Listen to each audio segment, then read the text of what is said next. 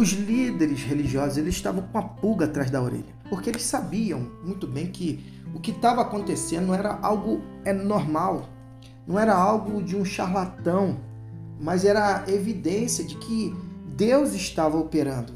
Mas eles estavam agora é, perdidos, com a pulga atrás da orelha.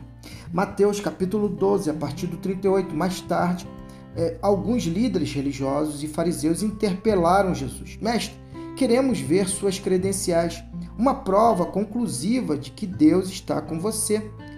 Que tal um milagre? Jesus respondeu: Vocês procuram uma prova, mas estão procurando o tipo errado de prova. Tudo que querem é algo que para satisfazer a curiosidade, o desejo de ver milagres. A única evidência que terão é a que se parece com uma total ausência de provas, o sinal de Jonas. Assim como Jonas ficou três dias e três noites no ventre do peixe, o filho do homem, por três dias e três noites, será posto numa cova profunda. Jesus estava falando dele próprio, o que aconteceria mais à frente. No dia do juízo, os ninivitas se levantarão e apresentarão a prova que condenará esta geração. Porque quando Jonas pregou em Nínive, eles mudaram de vida. Aqui está um pregador mais importante que Jonas. E vocês querem provas?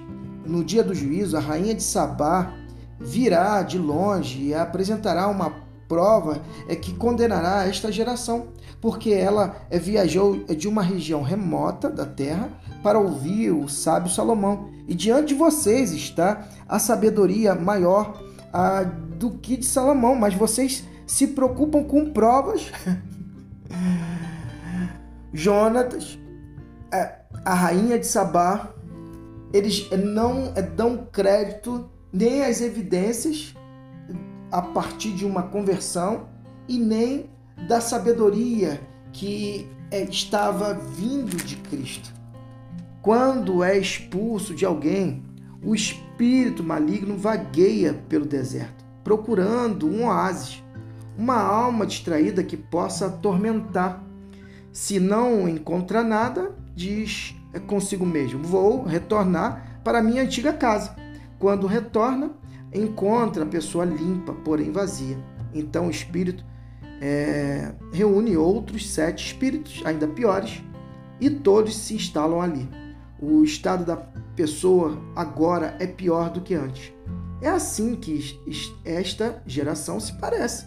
Vocês pensam que por remover o lixo de sua vida estão prontos para Deus, mas como não foram receptivos à mensagem do reino que eu prego, os demônios estão de volta. Que palavra!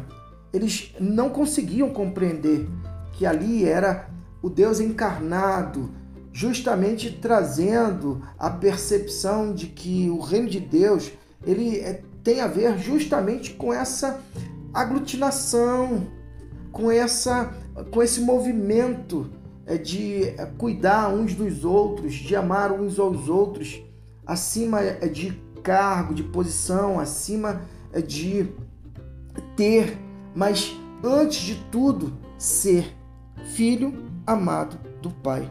E que Deus te abençoe.